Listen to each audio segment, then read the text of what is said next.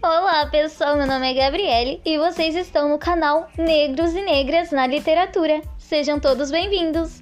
Pessoal, para começar, eu vou contar um pouquinho sobre a biografia de Angela Davis. Vocês conhecem? Não, né? Então eu vou contar um pouquinho sobre ela.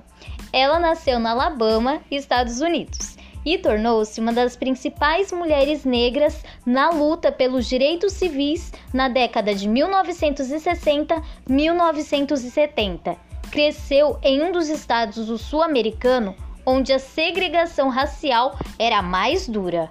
E organizações civis como a Ku Klux Klan, que tinha o hábito de perseguir, linchar e enforcar pessoas negras.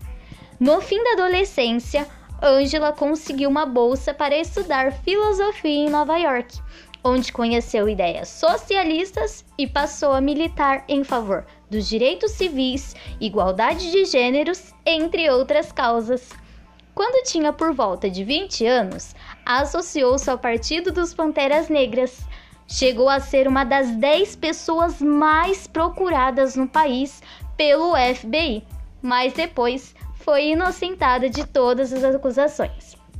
Desde então, Angela é símbolo de resistência negra acadêmica respeitada nos estudos étnicos e de gênero. Em 1977-1978 foi-lhe atribuído o Prêmio Lenin da Paz.